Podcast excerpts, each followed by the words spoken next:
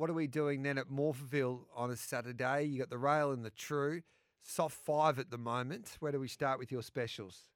Yeah, look, to be honest, it's a tough little day there in the parks, but it doesn't matter anyway. I'm still confident in the ones we've found. So race two, number three, she's grace, uh, graceful. Uh, Aaron Bain stable is flying at the minute.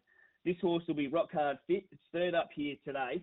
The last start win at Gawler was very, very impressive from a wide run, which was tough to do that day. So I think she maps a little bit better in a smaller field here today. I think she's going to get the right run. Um, so she's grateful. Is probably one of the best bets there at Morphettville. It would be my best bet there at Morphettville tomorrow.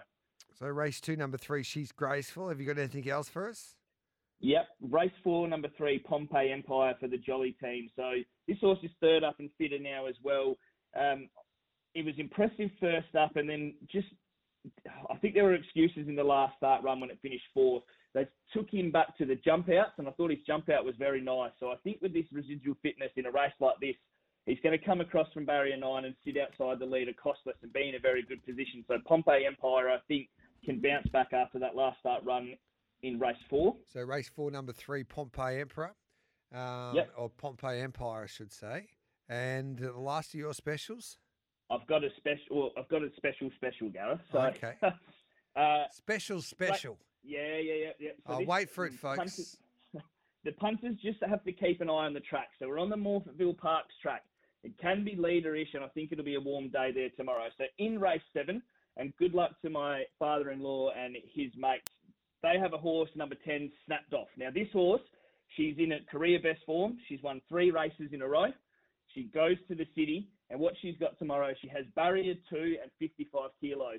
All they like to do with this horse is go handlebars down, and hopefully she can hold on. She's rock hard fit. If there's a sniff that the Parks track is leader bias tomorrow, and we should know by race seven, this horse is going to be in an ideal position, going hard at the front of the pack. Uh, race, uh, what did I say? Race seven, number ten, snapped off. If if the punters out there are seeing a leader bias, I think that horse can potentially win that race. So you're telling me you're taking the price as a special special for your father-in-law.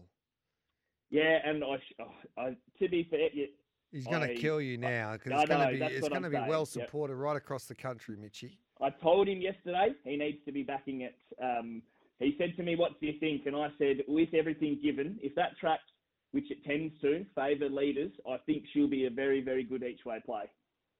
I'm just having a look at a price now with Bet365, the world's favourite online betting brand. So Mitchy race seven, horse number ten. Where is where is it? Um, fifteen dollars and three eighty. I, she's a very good place bet, I think, Gareth. A special special for a place bet. We needed to win. No, special no, no. But what I'm special. saying is, you have the saver on the place, and you, you're keeping an eye on the first six races. If the leaders are winning in the first six races, you better be quick because I'd say the market will gravitate to a horse that races handlebars down from barrier two with a lightweight. Well, the father-in-law would be pretty happy with you of late. It's been a big couple of weeks, Mitchy.